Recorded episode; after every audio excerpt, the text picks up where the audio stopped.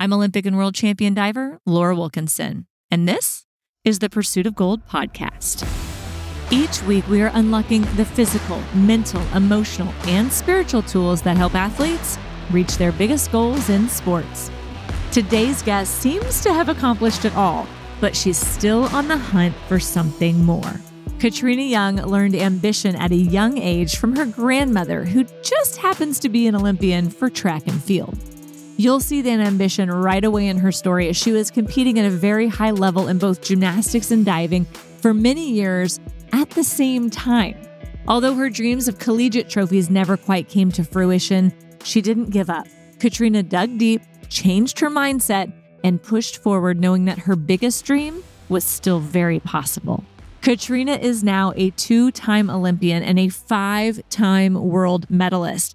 And she's actually heading out to Doha right now to compete in the 2024 World Aquatic Championships. And she is competing from February 3rd through the 5th. So keep up with the latest news from World Championships at worldaquatics.com. In this episode, Katrina gets real with us, sharing the ups and downs of her journey, her biggest struggle, and her passions and talent outside of the pool. And as Katrina makes a run for her third Olympic Games in Paris this year, her intentions may look a little bit different. Her goal is to compete with her heart on her sleeve, to be fully herself, allowing for her best performance yet. All right, Pursuit Peeps, it's a brand new year, which means it's the perfect time to start evaluating your skill set and figuring out how you can grow and become an even better athlete in 2024. If you've been wanting to start harnessing your mental game, but you're not sure where to start, I have the perfect free gift for you. I created a guide with the top 10 mental skills that every athlete must have. And it's not just a list of the skills, but it's a guide and a self assessment to help you kickstart your journey to confidence. Go grab your free guide over at laurawilkinson.com slash skills. That's laurawilkinson.com slash skills. Before we get started, make sure you smash that subscribe button and give Pursuit of Gold a five star review. But truly, the best way you can help us grow is to tell your friends about this podcast. Share your favorite episodes, spread the word.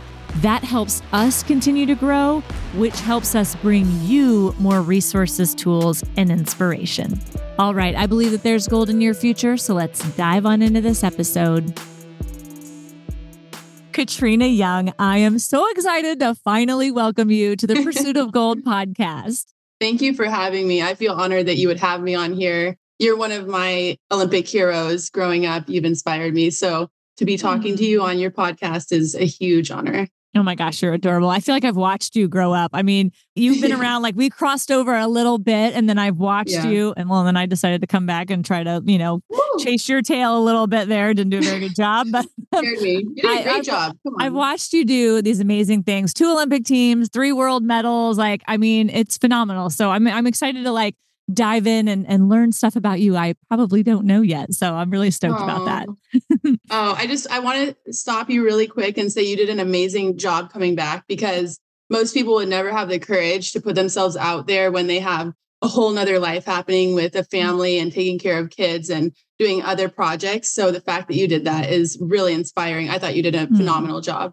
Well, thank you. I, you know, when we're high achievers, though, it, it feels really yeah uncomfortable going into an event right. unprepared. And like we, because okay. it was coming off the COVID year, I thought this is yeah. great. I've got all this time, but we weren't allowed onto a 10 meter until like, oh. I don't know, oh. six weeks before. So, you know, it was really frustrating to do that and like not have the time I needed because I hadn't, no, you know, I didn't have the time behind me, you know, with training yeah. and stuff it was a little bit frustrating to go into it like that, but it was cool to be in that environment and to like be yeah. with you guys again and kind of be in it. My my kids were there watching, so like I it was. I do so have precious. good takeaways from it, even though like the diving yeah. makes me cringe. Like, and it, it's hard because there's no workaround for time on 10 meter platform. Like it hits your mm-hmm. body in a way that nothing else can compare to. You can do you can right. lift, you can do flips, you can do side drills off the pool. It's just like the impact on your shoulders and traps. You have to do months in advance to get mm. your body used to it again and ready to perform. Yeah, oh, for sure. And I just didn't the, the years leading up to that. I, you know, neck surgery, bringing a kid home from Ethiopia, like there was zero consistency. Oh so, like, it's one thing if you know you're injured or out for a little bit and you can visualize mm-hmm. and be in there, but like I didn't have the yeah. physical backing to like back no. that up. you know, yeah. So, what do you do? it was amazing. still fun. Yeah. Well, you could know you, you think there. like as we age, I'm not going to say yeah. we're getting old, but as we age, oh, like no, I'm getting there. I'm I'm older. I'm 32 now, so just I'm getting a baby girl, just a baby. but like you know, it is harder on your body, and so like you think yeah. when I'm done, I'll never do this again. So like I got to enjoy it, but like. So it was, it was a treat just to get to do the dives again. So like that was special in itself because I just love diving. Like it's just fun. I'm just a nerd, you know. I love it. I know. And we did a synchro camp together. I got to do some synchro with you, which like that I'll always fun. remember. Aww, yeah. That's so fun. I, I loved that. Like I just gotten back in and so we were cool. like all like mixing and matching. I'd never been to a synchro camp before. I thought that oh was oh really well, I sort of had, but it wasn't the same way. It was like not a happy, fun vibe like we had there. So that was cool. Yeah. And you got to watch me smack. I think was it on a backdrop? No, it was the backdrop on the side of the pool. Oh, the backdrops. Oh, those are hard. Remember that? I was like, I haven't done a back dive on tower since I was like 15. Yeah. So we were doing the drops off the side of the pool, and those I like the hardest. my hips under like flat on my back. Oh, good times. Good times. I've still done that recently. So it's not just, you know, you. oh, okay. You make me fine. feel better. And you're a pro at yeah. those. So, okay, oh good. Oh, gosh. Well, I want to go back to the beginning because this is all okay. going to be fun, but let's hear your story. So, I know you were a gymnast for a little bit. I was a gymnast mm. for a little bit, but like, were you pretty high level? Were you just kind of getting mm. started? Like, what was your transition into diving? Yeah. Like? Yeah, it was a little bit of an overlap because I started in gymnastics before I got into diving. And my older sister dove. We were at a YMCA and she was in a swim class there and they had free time on the diving board. Nice. and the diving coach who ran a little team there was like, oh, she has a natural ability. So she started and then I saw her and couldn't resist diving too. But I did gymnastics of like probably two or three years before I started diving. And then I did them together for about five or six years. I think I was. Oh, going, did you? Yeah, I did gymnastics for nine years altogether. Yeah, so I was level nine when I quit gymnastics. Yeah. So how on earth, with the amount of time that gymnastics takes? Because I mean, like when I was doing it, it was school and then four or five hours after school. Like, how do you yeah. also do diving with that and also improve at that level? I don't know. Somehow, when you're younger, you don't really know what the extremities of what you're doing are.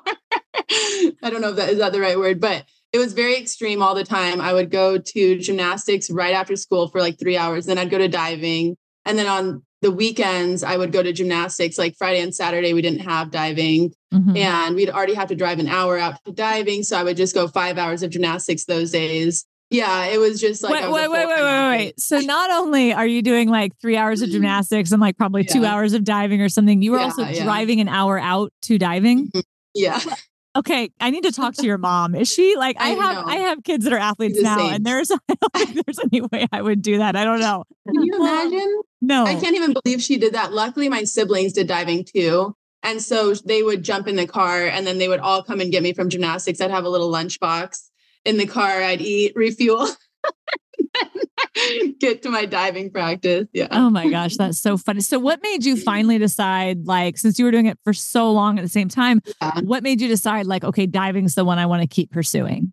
Well, one, I had such good friends in it. My friend Diana Wilcox was in it. You know, the Wilcox um, siblings. Hook yes, yes, exactly. Jonathan. They were all such inspirations to me. And so I would watch them and I was so inspired by them. Yeah, mm-hmm. exactly. Mm-hmm. And then Diana was my best friend growing up. So it's like when you're little, you want to be by your best friend. And that was one really big push. And my siblings were with me. And I was also really ambitious when I was younger already. So I was like, I think I can go to the Olympics in this sport because I was raising higher in the sport more quickly than in gymnastics. So I was yeah. like, if I had to pick one that I'm going to be on an Olympic team for, I think diving is the one.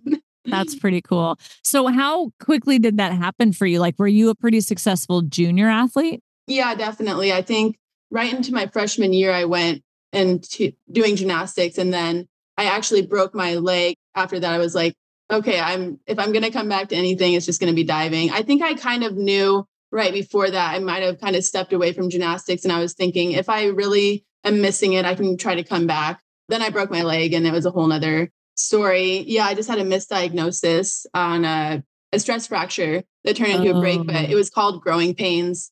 And um, they said, just push through the pain. And, you know, I did.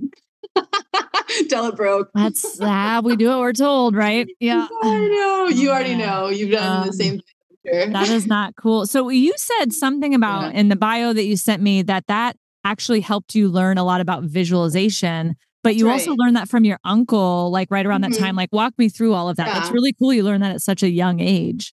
Yeah, my gymnastics coach, Igor, who I really think of as family. I mean, I grew up in the gym with him for nine years. You know, he's such a great coach. I think coaches can shape our life so much. Sure. So when you have good ones, it's kind of life altering.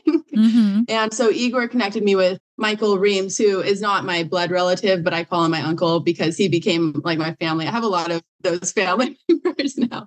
I love and, it. And um, yeah, so he is in USA weightlifting and he was a judge, a coach. He grew up competing in weightlifting. So he passed that on to me. And then when I couldn't be in the water because of my broken leg, he talked to me about visualization and trying to imagine my dives, imagine myself doing it from an outside perspective in my mm-hmm. body, all of the sensory things going on, the, you know, hearing the water whooshing, like hearing the air go by your ears when you're mm-hmm. flipping, trying to really feel like you're in it. Yeah. And that really changed my whole perception of how to go about training. Was that hard for you to start doing? Yeah, really hard because, you know, I just see myself smack all the time.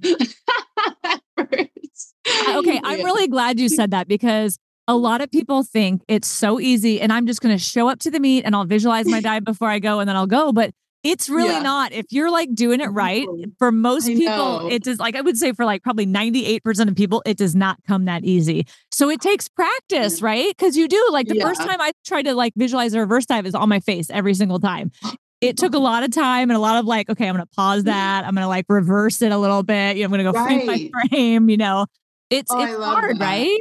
It's so hard. How did you feel when you first tried it? Like it took a while to get it, right for you. It too? took a while, but yeah. I had also broken my foot, you know, and that I was know. I was gonna say, you know, I had a lot of quality time to just sit there on the pool deck and work on it, uh-huh. you know. So it sucked, obviously, the time, but yeah. back, it was such a blessing and like a gift of time to do something yeah. outside the box like that. And it sounds like it was kind of like that for you too. Yeah, the silver linings can really come into play in ways that you don't expect, for sure.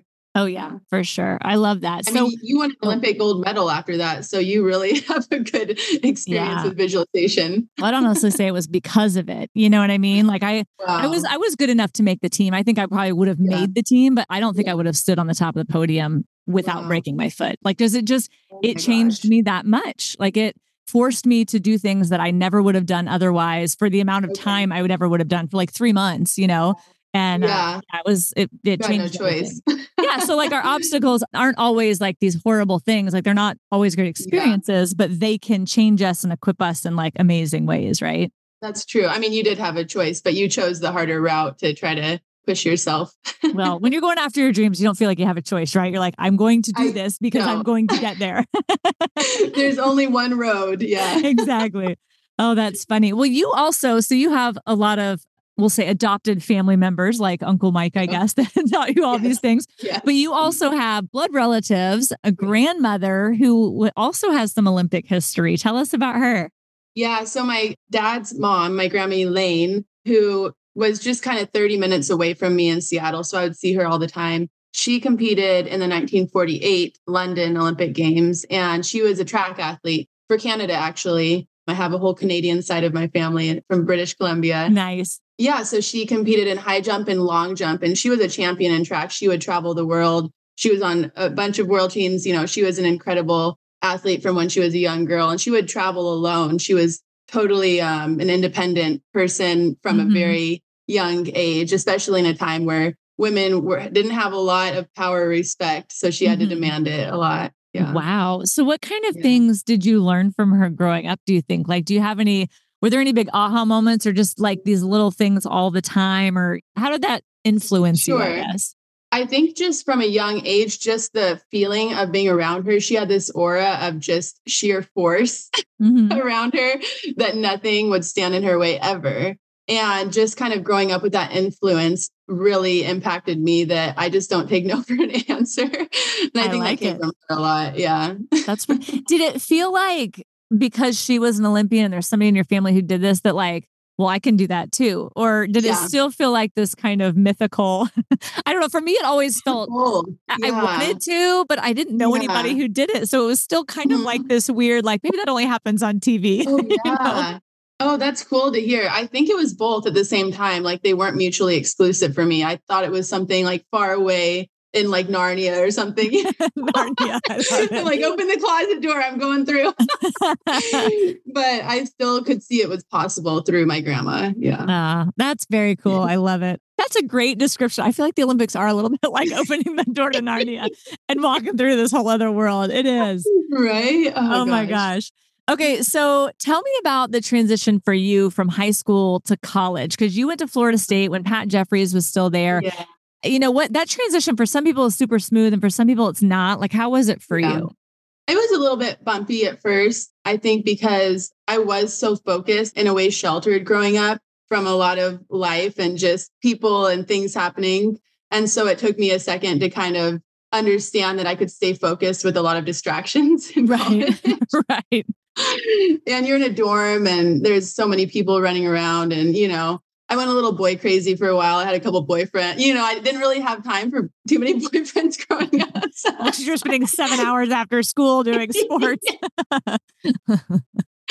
so I know I was distracted for a little bit, but I always was working as hard as I could at practice. Like that never changed. I think just my level of focus sometimes would veer. And then Patrick really reeled me in from the get go. You know how he is, he's mm-hmm. straightforward. And I love that about him. And he knew what my dreams were. And he's like, this is what you got to do if you want to get there. So, you know, choose now. And he helped me realize like all the other stuff can happen whenever in my life. But this is something like I have the opportunity right there. And so I just kind of zeroed in with him. And I had the dreams of going to Rio Olympics with Pat for sure. That's so cool. So w- was Olympic dreams like always on your mind? Like, yeah, from, yeah, from early definitely. on. Mm-hmm. Well, and I love that because for those listening, Pat, he coaches at Stanford now. He was at Florida State, but he is also a two time Olympian. I love him. And he was a coach in 2000 yeah. on my first games. We went to some trips together too. He's a great guy. Uh, so shout out, Pat, if you're listening. We'll, have, to, we'll have to make him listen now. I know. was college all that you hoped it would be? Like, how did you compete in college? Yeah, I honestly thought I was going to do a lot better collegiately than I did. I don't know what it was about college, but it was a tricky scenario. It just felt like there was always like so many meets, the dual meets, the invitationals. I think I wanted it so bad that I wasn't staying in the moment with it. I wanted to like be at the top the whole time. And I was just really kind of like not process oriented. I was like mm-hmm. looking from outward into like, I want to be on the top of the podium. I want to be like first NCAA national championship, you know, and that didn't become my reality for college. And so it kind of scared me because I'm like, if I'm not doing it in college, how am I going to become an mm-hmm. Olympian? How am I going to be on the podium in the world championships, you know? And so it really tested my belief in myself. How did you change that?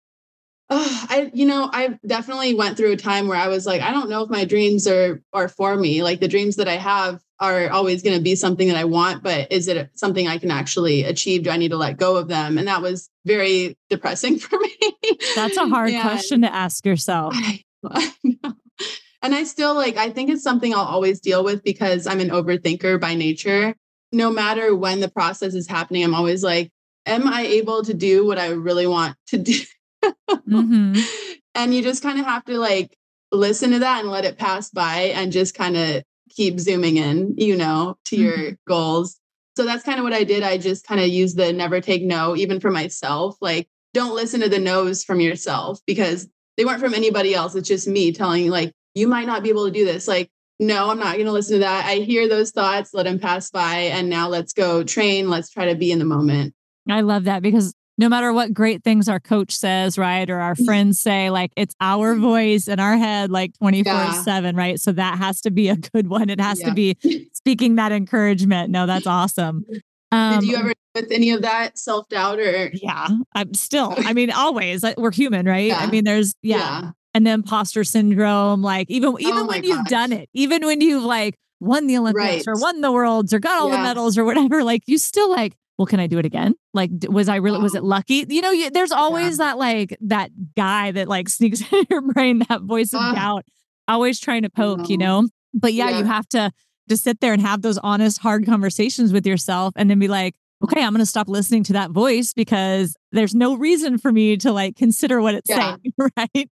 No, right. Like it's there and you accept it. For me, the acceptance has been a big part of me being successful in my career, I have to accept that I'm going to have those self doubt moments. and keep moving and not just stay stagnant and let that overwhelm me. But I think that's good. I mean, isn't it nice to talk to another person who like also had those and is also a high achiever? Like so many mm-hmm. high achievers have those. So like if you're listening yeah. and you have doubts, guess what? You're probably a high achiever or you want to be a high achiever and that's normal. But like Katrina was saying, like learn to recognize those doubts, accept that they're there, but don't accept what they're saying. You know, change yeah. the dialogue. Just go ahead and change the dialogue going on in your head. You have the ability to do that. When did the change come between college and mm. Rio and Pat and then John coming in, John Proctor coming into yeah. FSU? Like, so what was this whole transition time like? Because it was a big one, it seems like. It was a big one because Patrick and I were so tight knit. And I really saw him as my coach to go to the Olympics with. We were making huge progress and I was doing better in the end of my college career with, you know, NCAA stuff and everything. I was starting to get closer to where I wanted to be. And then Patrick told me that he was going to Stanford, and that was a huge blow to me. But I was super excited at the same time because what a career life changing moment for him. I knew it was a dream job for him, so I, I could understand that. But I was also heartbroken. Yeah. but he said, Don't worry, I'm going to find the perfect fit for you. We're already talking to a great coach. I didn't know who he, he was talking about at this time. and then here comes John Proctor and he and I just hit it right away. Started quoting Will Ferrell movies right away. You know, Talladega Night. We are just like, you. We're just both ridiculous people, and I mean that in a loving way. nice. So I was like, oh, this is an, an amazing person. Okay, Pat was right. He brought in a great fit for me. And then on top of that, John is a phenomenal coach. Mm-hmm. So he's just has this way of explaining things that totally translated in my brain just like that. That is very cool. And, and what year was that? That must have been 2014, maybe the end of 2014, because I graduated in 2015 and I had one season, collegiate season with John. Gotcha. Yeah. That's cool. So Talk to me about the buildup now. Like 2016 is approaching. You mm-hmm. do like this new coach. You're getting settled in with them. You guys are kind yeah. of finding your groove. I'm sure the doubts are still like trickling in there. Like, how did you yeah. prepare yourself going into 2016? Oh man, I feel like it's such a blur of events because I graduated and then I had that year to go into 2016, which was kind of nice because my classes were over. So I was able to totally hyper focus on diving. I think I was which can be to, that can be good and bad. Yeah, Did that have any like downside to it? oh, totally. Like, yeah, it felt like a little bit scary to have that much time to think about the possibilities. that definitely scared me. but luckily, my husband now, he wasn't my husband then, but um, Misha Kaufman, you can call him Mike, Misha, whatever you guys want. Gotcha. He, he has many aliases. well, he is an actor now, so I'd assume he has quite a few personalities now too. he, always did, but now like he's showing the world them. Now, you know? now he's getting paid for it, right? nice. Oh boy. And um, so he knew how to lift the weight off of my shoulders, and I really needed him too in that year leading up to the Olympics. And you know, he is such a buoyant energy in life. And I'm a very like heavy go getter energy. so we like balance each other really well. So he would talk to me about like, life will go on if you don't make the team. You know, you're going to be fine. We have an awesome life ahead of us. All is good, you know, and he would really balance me out. So I have to say, in that year, he helped me a lot. That's cool. That's great to have yeah. such a support person like that, you know. I love that. Like walk me through trials because I remember yeah. I was I got to be on deck with NBC like doing some reporting and stuff and following you guys around like right. a crazy person. That was really fun. But it was so cool to watch you cuz you were in a different place on that pool deck yeah. than uh-huh. I had seen you. Like talk to me about that. You know, going into the individual competition, prelims was rough. I think semis got a little bit better and then John kind of laid into me a bit and you know, he told me like you are capable of more than you're putting forth and there's nothing to hold back at this point because i was already behind. So he said to just put my heart on the line and show what i'm capable of and just be myself. I think i was trying too hard. I was trying to be more than i was and what i am and what i was is enough. And i felt like i had to change who i was to become an olympian and that's not the truth. It's actually quite opposite. And so he and i had a heart to heart and you know, he did really push me and lay into me, and it was hard for me to hear. but I'm so thankful that he did that because in the finals, I literally was just like, if this is the last dive every time, my last list of dives, I want to like be myself fully. Mm-hmm. Mm-hmm. So I did that and you know it turned out great. That's really cool. So how how do you like flip that switch and what does it mean to you to be yourself when you're competing? Mm-hmm. I think I have to revisit this all of the time because I'm always nervous going into a competition, even if it's a small competition, a big competition. I think for me, I'm just going to be that person who's always nervous. I don't really think I was necessarily built as a competitor, although I've always been very competitive. It's a very like ironic mix of emotions for me. like every time going into it, I'm like, I'm going to throw up. I feel horrible. Why am I doing this to myself? and then somewhere in the middle, I really get like lost in the energy of competition. And for me, it's more of a performance than anything. Mm-hmm. So I think that's how I shift it. My perception of competing is performing to my best ability, not trying to like be better than another person. It's more performance based.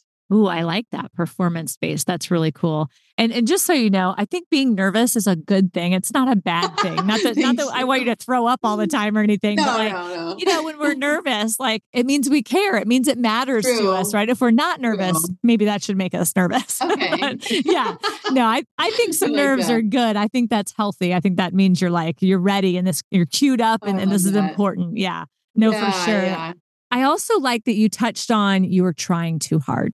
I totally feel that with like 100% of my being. Like, that's such an easy yeah. thing to fall into. We feel like we have to come to these meets mm-hmm. and suddenly show up in a different way and be somebody else and put on some magical performance that we've never done before.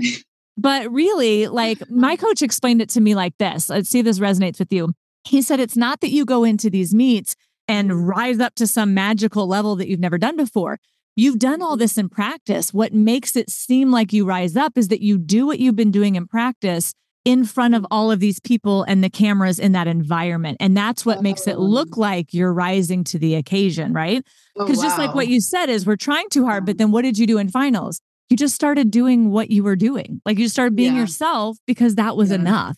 What you were yeah. already capable of was enough. It just had to be in that environment, right? Wow. That's a cool way to explain it. I love that. Like the perception shift again for me because it all is kind of smoke and mirrors at the end of the day. Mm-hmm. we're just trying, we're just a single totally. human out on the platform doing some flips and some tricks and trying not to make splash. Exactly. that's diving in a nutshell right there. there you uh, go. No, that's, that's cool. Perfect. I love that explanation. You made the team, and, and I just uh, the whole time was awesome. So, like, you make the team. describe what that felt like. Oh man, it took me a while to process it. Like even that night, Kelly McCormick, Kelly Robertson is her married name, but she coached me a lot growing up and she was also an Olympic hero and such an inspiration. And so she gave me her ring. And so I was, I remember just like laying in the hotel bed, just touching her ring on my finger, like, this isn't real. This isn't real.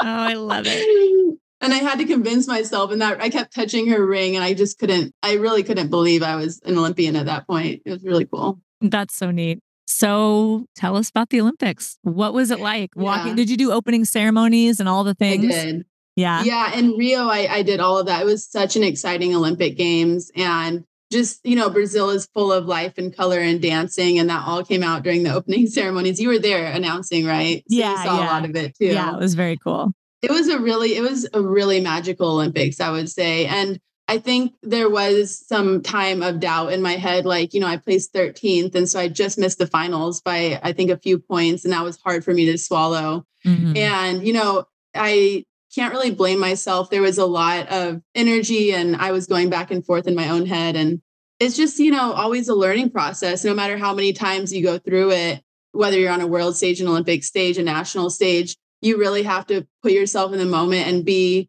okay with being uncomfortable and I think I kind of hid from that a little bit during the mm-hmm. semifinals. I was more withdrawn. I was nervous, scared to put myself out there.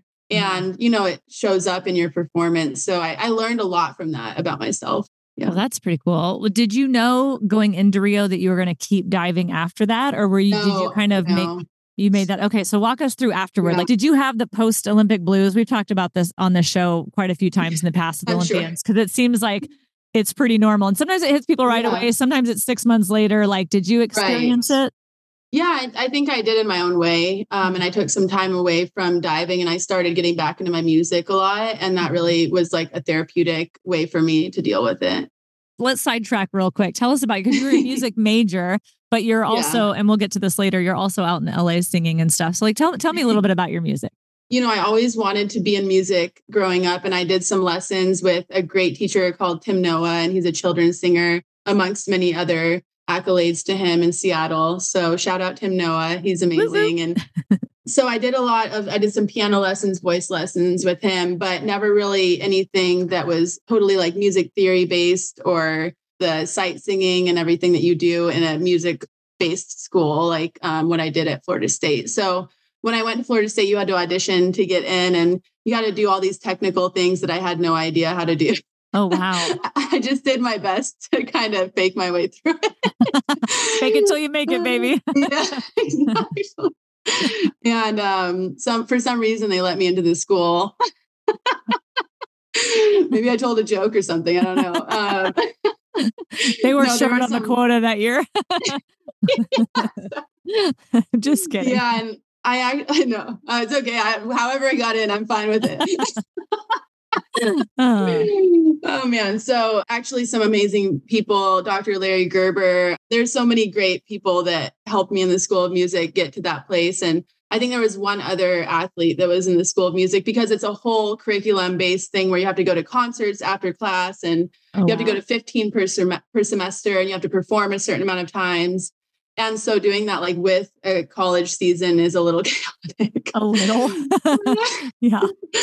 I'm like, I've been trained for this. I did gymnastics and diving growing up. I can do two things. That's why. That's why you did all those hours in the gym. I okay, it's all clear to me That's now. why. It all makes sense. Yeah. So I just learned a lot about the structure of music, you know, the mathematics of chords and intervals between notes and like what all of those technical things are that I had no idea what they were before. So that helped me understand why a certain piece of music sounds this way and what a minor chord is, what a major, you know, all those little yeah. things that you don't really think about otherwise. So after I was done with school, I took kind of a little time away. I was still playing music for myself, but not performing as much. And when I had those post Olympic blues, I returned to my music and started playing guitar with my friend Gordon Scott, who has a beautiful history with music. And him and his wife have played in Florida and in the South forever. So I learned a lot about old time and country music and really fell in love with country and bluegrass through nice. their guidance. Yeah.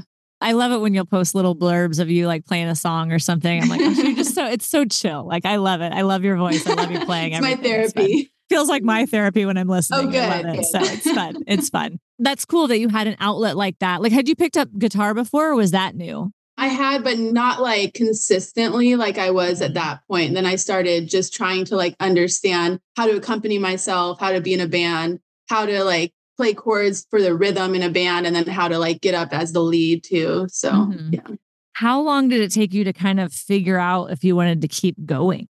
Probably took a good year before I really knew and um, was back in the water kind of full time. And that took a lot of like conversations with John and a lot of conversations with my family. My mom and dad are so supportive. And so, yeah, I have a really great support system. I think that's important if you can find your community, mm-hmm. they can really be like your backbone for sure. So it took probably a good year. And then I was like, you know, I really want to like see if I can get past that threshold, get into the finals. So that was kind of like one of the big reasons I came back.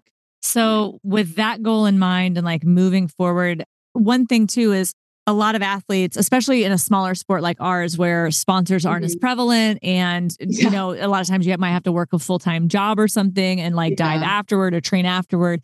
Like, how did you make that work? Was it support from your mm-hmm. family, or did, were you working as well? Like, or was there enough stipend from something? Like, how did you make it work mm-hmm. just functionally that way?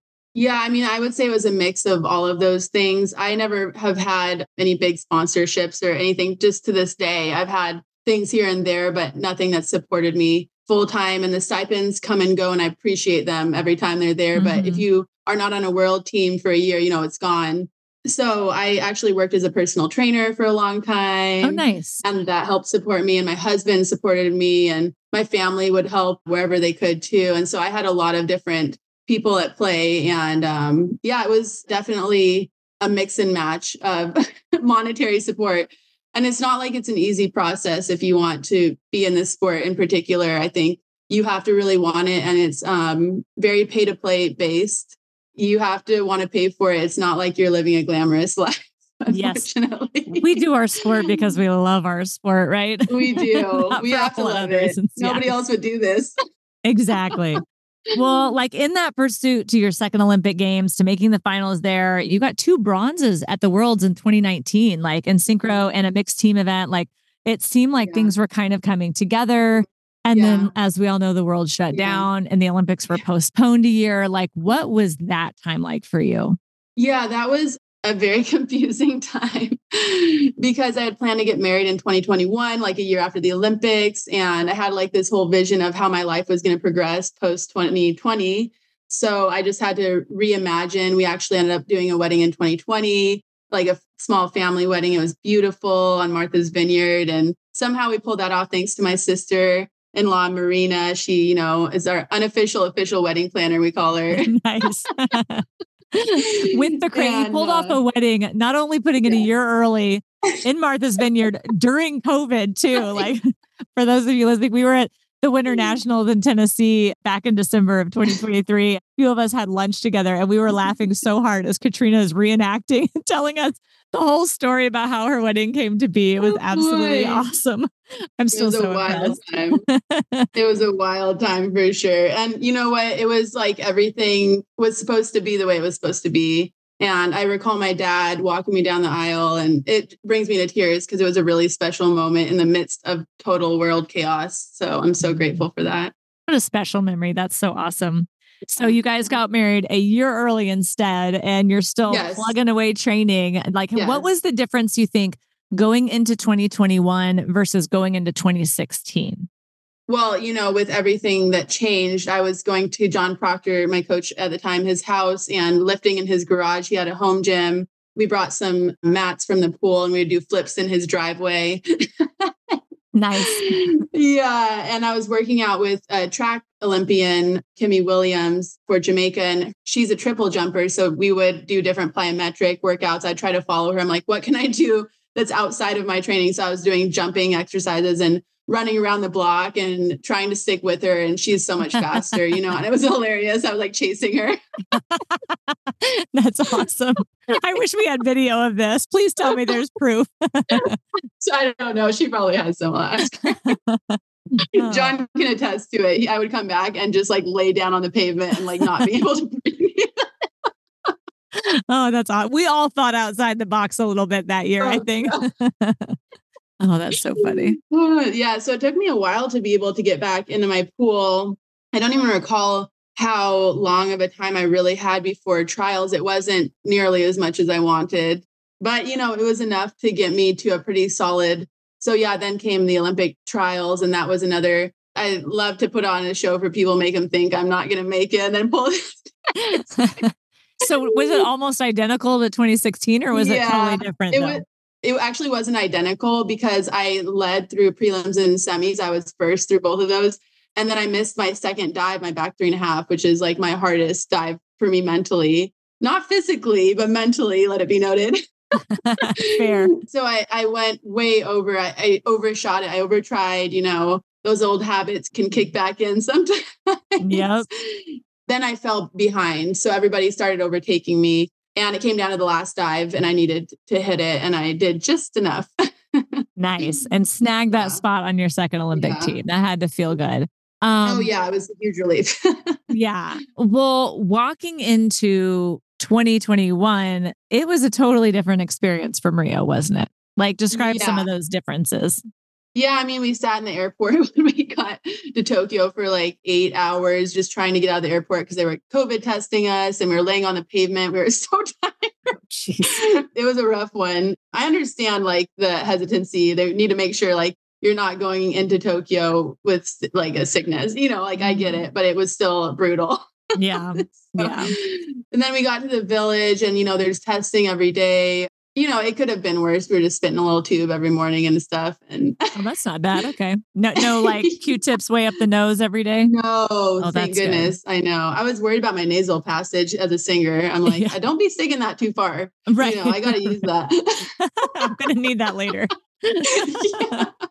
yeah, it was a really odd environment. I think most people, I don't know. I think a lot of people were got kind of used to it. For me, it always felt a little off yeah. Just no so, crowd and stuff. Like, no was that crowd. what it was? Yeah. Yeah, there's no crowd there. I just, I was, you know, sad that my family couldn't come. And mm-hmm. I try, I should have probably gotten over that part of it quicker. I think I kind of let myself feel bad about the situation more than I should have. And it was hard for some reason to pull myself out of that emotion. I think I'm very empathetic. So I feel like the weight of the world when I don't really need to. It's not like my responsibility to feel certain things. Right. and obviously it was such a sad and traumatic time in the world. So it was hard to like feel like, oh, I'm at the Olympics, you know. So it mm-hmm. just was a lot. I gotcha. And how how yeah. was it? How did you end up competing there? Yeah, not great. not yeah. great. I mean, I it was pretty rough. Uh, I didn't make it to finals. You know, I I had a hard time, and I really don't think I gave myself like a big shot in it. I mean, during the training leading up to it, I felt like I was doing way better than when I competed. I honestly think I burnt myself out before I even got to the competition. Gotcha. Gotcha. Yeah. Yeah. So, processing after that, like, how do you decide whether now to keep going again or whether yeah. to move on? I definitely didn't plan on being in the sport currently. Mm-hmm. Although, like, you know, it's so funny how when you are 30 and past, people have just marked you as like kind of irrelevant at that point. Yeah. You're old, you are a has been. Yep. And I feel like that kind of fuels my fire whenever people poke and nice. like, oh, you want to say that? Okay. keep talking. Just keep talking. nice. You get it. Yeah. But um, honestly, I think it just took some time away. I took six months off completely and was trying to think of like how to take next steps in my life and if I wanted to pursue diving, how that would look, because I didn't want to just put all my eggs in one basket and not start building blocks for the rest of my life mm-hmm. that I wanted to pursue. I still want to be a musician. I still want to have a career as a performer. And um, I mean, I think there's a beautiful music scene in Tallahassee, but I really felt like I needed to be somewhere that I could network and be on stage more, be around producers, people who could help me get to the place I want to be and you know, record an album and everything because I love songwriting and that part comes naturally to me. So I just had to figure out how am I going to put all those pieces together while still trying to pursue this other career in diving. Mm-hmm. So LA came to mind. so, okay, how did this come about? Because you guys have moved all yeah. the way across the country from Tallahassee to LA and yeah. you're training with a totally different coach, totally different environment. Like, I mean, was this sought after, like, was it just because of the music career? Was it multiple things? Was it like we mm. are done with diving and we're pursuing this other stuff? And then you just happen to be able to dive there also? Like, which, oh, which yeah. thing kind of informed the other? I honestly couldn't say the exact like combination because I'm very um what is it called spontaneous. Okay.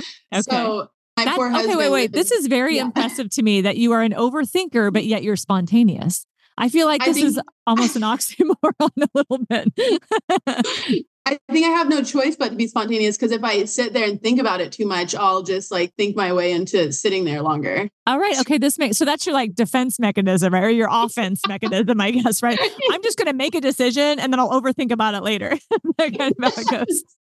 I love you, it. You have me figured out. Oh my God. Awesome. I love it. Therapy session complete.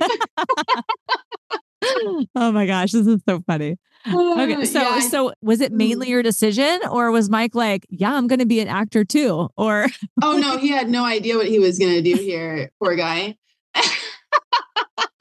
oh my goodness! Because he was in the hospitality industry. He was had plans to open a, a bar in Florida. Mm-hmm. He had worked in that industry so long and he was phenomenal at it. He's been a brewer. He's, you know, run a tasting room. He's run a whole business, like a whole brewery. So he was like, you know, I'm really good at this. And everybody like loved everything he would ever put out, every micro brew and everything in that industry. So he's like, you know, let's do this. This will be a great living. I was like, yeah, just kidding, babe. We're going to LA.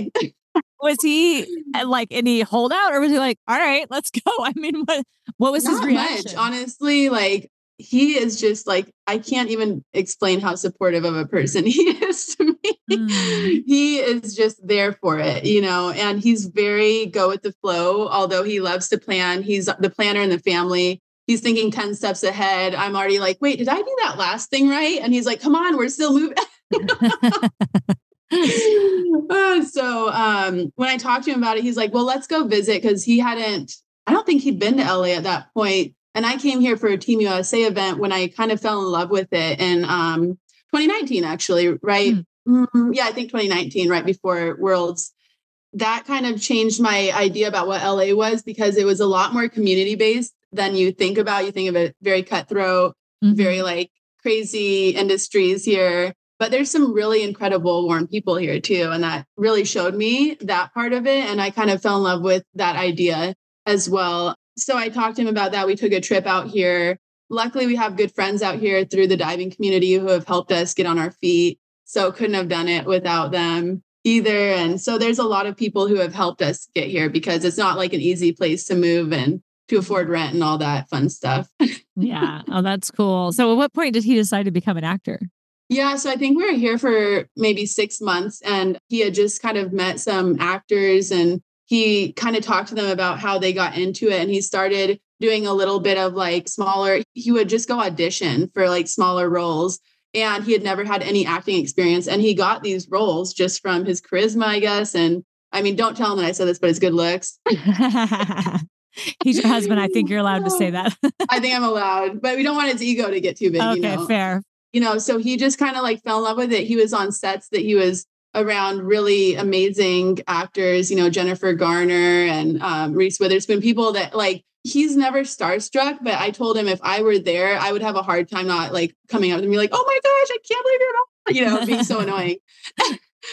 so luckily he just doesn't get starstruck, but he really admired their craft and watched them doing the full scenes. And it was like, you know, I think that eventually I could get there. So he took a step back and now he's in acting school and studying the Meisner technique, which is a, a, major technique of being authentic and kind of like an improvisation technique of your emotions, but in a certain role. Mm-hmm. So yeah, that's cool. Started learning so much about acting. He went to Groundlings, which is an actual improvisation school. Will Ferrell, um, Melissa McCarthy went there. So many like huge actors have gone to. That's what's cool about LA is you're around a lot of great schools and mm-hmm. and people who have done the things that you're trying to do.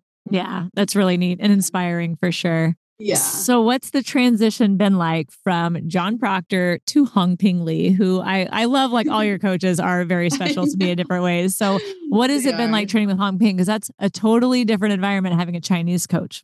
I love that you know all of them pretty darn well, right? So, diving is our small little community. We all know I each know. other.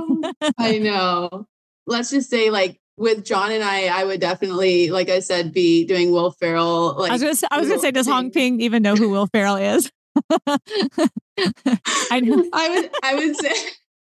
I would say a lot of my little scenes that I used to do are not really like relevant in my current scenario. nice. I definitely like cursed a couple of times coming out of the water, and I feel, and I'm like, I'm sorry, I'm sorry, you know. But Actually, Hong Ping is very like laid back about that. He, you know, he's such a good person and he just laughs at me. so in a lot of ways, I think that me coming here is in thanks to Hong Ping because when I took a trip here to just check it out, I went and visited him and uh, he was like, What? So why are you here? I gave him no heads up. Walk out of the pool deck. I'm like, hey, can I join your team?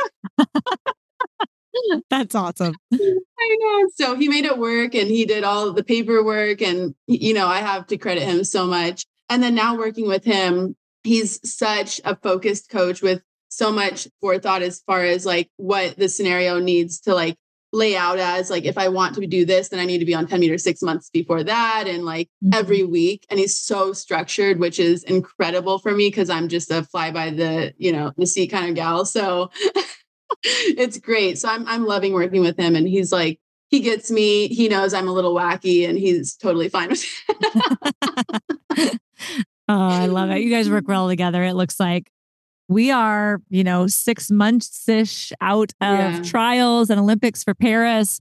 How yeah. are you feeling with everything? I know six months, man, time is flying by. And now I was thinking about this the other day. Like the reason I came back is to try and be myself really at the end of the day at the Olympic Games and mm-hmm. just try to wear my heart on my sleeve, like I've learned before, is the best way to approach the whole thing.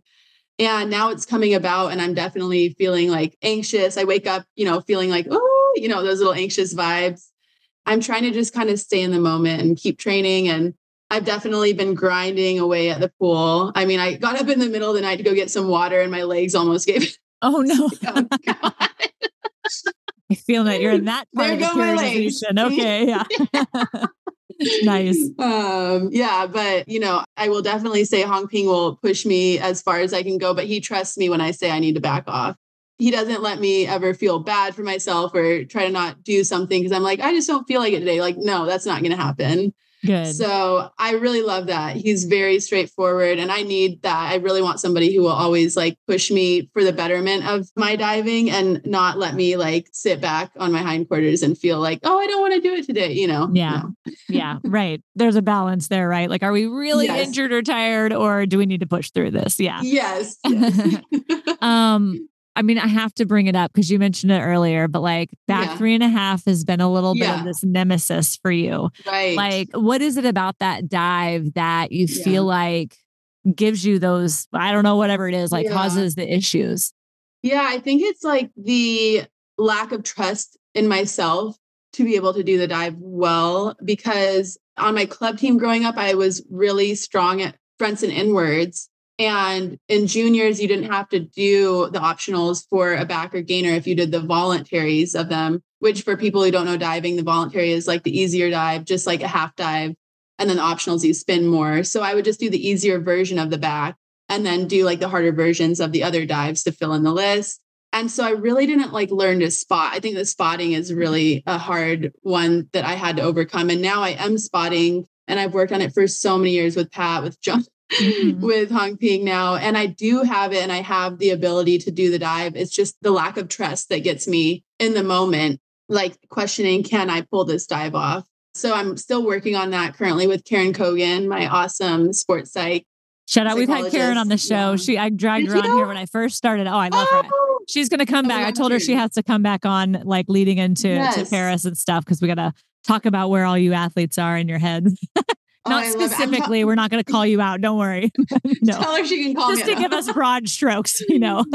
That's amazing. Yeah. So she's sports psychology, as I'm sure, like now I know you talked about that and had her on, is such a, an integral tool to mm-hmm. becoming your best self as an athlete. And I definitely can say that she's helped me a huge amount working on that. And not to say I've felt like completely comfortable ever. I think that's one of the things, the acceptance that I'm never going to be standing for, doing a back three and a half and be like, oh yeah, this is easy. Like I got this. No, right. I'm always going to have that fear in my stomach, like, oh, can I do it?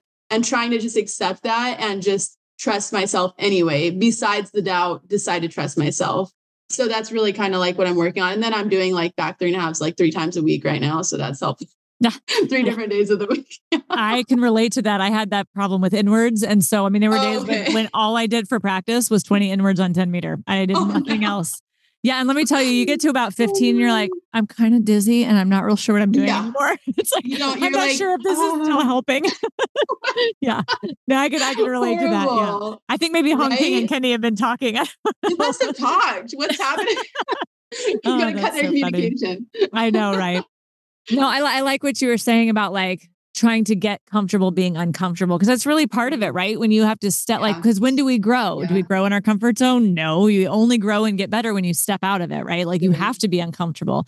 Yeah. And knowing that, like, it's okay to be scared, like, fear is totally normal, it's a totally human thing. But that is also the only time that you can be courageous, right? It's the only oh, time wow. you can be brave is when you are standing in the face of fear. Like, if there's nothing to be scared of, you're not brave and you're not courageous. Oh, there's nothing scary. You can only yeah. be this amazing, courageous person when you're facing fear. So, like, this is your opportunity to like become this yeah. courageous person choosing to believe in herself and and what she's capable of. So I'm excited to that. to watch you like rise up and crush this. I know it's Thank in you. you. I've I've seen it in you. I, I know it's there. So, oh, so excited for excited you. for you to start believing that and, and walking it out. Thank so you. yeah. So of course. So I know you mentioned like getting back to singing. I know I'm all over the place because you got all these fun things going on. But I like you are now doing like monthly shows, right? You said mm-hmm. for your singing. Yeah. So tell us a little bit about that because I know you have something coming up uh, on the horizon. So I've been lucky enough, like I said, there are amazing people in LA, and I met Mo, who owns Lit and Mo Photography, and he did my husband's headshots when he started acting, and we just became great friends. So he offered up his gallery once a month to me to put on my own show, invite whatever artists I want. And he's like, name it Katrina and Friends, just bring your friends. And so it's oh, that's really cool. like, yeah, it's super fun, super easygoing. And I, you know, sing probably, you know, a little set, 30, 30 to 45 minutes of music. And then I just put on all my friends. Nice. and everybody sings, plays, everybody plays different instruments. And I've gotten into the comedy scene a little bit. And I love all the comedy around LA. So I'm wanting to incorporate that too. I, I love laughing. I've always loved Jim Carrey growing up, you know, all the Ace Venturas. I'm oh, like, yeah. come on, comedy is the best. So yeah, it's music, comedy. Um, you know, I always have some wine and snacks there. And it's just like a very relaxed environment on Friday night, every third Friday. And I love anybody who's into that kind of thing. Please come. And it's a beautiful environment. Yeah. Just a lot of laughter and and people who appreciate the arts and anybody who really kind of wants to put themselves forward. I want them to have a space to do that that's comfortable. So that's kind of the intention too. And we always just donate the proceeds. It's donation based. And I actually met Jennifer Garner, funny enough, who is one of my heroes at what was a book talk from Adam Grant, who is amazing. And mm-hmm. um, I recently met him and he invited me to his book tour talk. And then Jennifer Garner was his co host. And so she talked about uh, this charity called Save the Children. And it's a really great charity. So the last one we donated to that. And this one is for breast cancer research. And every month we just change it, you know? That's very cool. Oh my gosh, I love it. All the good things happening there. So, you guys, if you're local yeah. in the area, go check out Katrina and Friends at what is the place called again? Lid and Mo Photography Studio. Lid and Mo Photography Studio. Awesome. Yeah, awesome. So, where can we follow you online to follow your journey, to find your true self and be your true self in Paris and cheer yeah. you on every step of the way? Yeah, on Instagram, it's at Katrina Knoll. And then on Twitter, oh, X, it's X now, huh? Katrina oh. Diver. Okay. Twix. Yeah, there we go. It's Twitter X. What is it called? yeah, I think it's X. Yeah. I don't really use TikTok very much, but I do have one that's Katrina Young, Katrina.young on there. I'll try to post on there. I'll do nice. my best. nice. It's okay. And I haven't. We don't expect the world. I have to shout out Grandstand is a new app that I'm using. It's really fun. And I'm going to be doing a lot of updates on there as well. So Grandstand. And it's an application. I have the link on my bio on Instagram. Okay. So that's like an app you sign up for to get your like kind of notifications and news yes, and that kind of stuff. The updates, especially for any kind of competitions I have and just oh, kind cool. of the background stuff that I'm doing too. Very cool. Well, thank you for coming on and being just real and your silly self with us because you are just so much fun. But we are okay. so excited and wish you the best of luck heading into Paris. Thank you so much, Laura. I feel so like loved and just the energy you give me is really appreciated. So thank you. Thank you so much for tuning in today. And please be sure to subscribe, rate, and review our show. This allows us to keep bringing on amazing guests, and it also helps other athletes to find this show. Make sure to check out the show notes to follow us on social media and learn more about our awesome guest. To hear all of our amazing episodes, head on over to thepursuitofgold.com or wherever you listen to podcasts. The Pursuit of Gold is proud to be a Podigy production. That's all for now. Make sure to tune back in next week.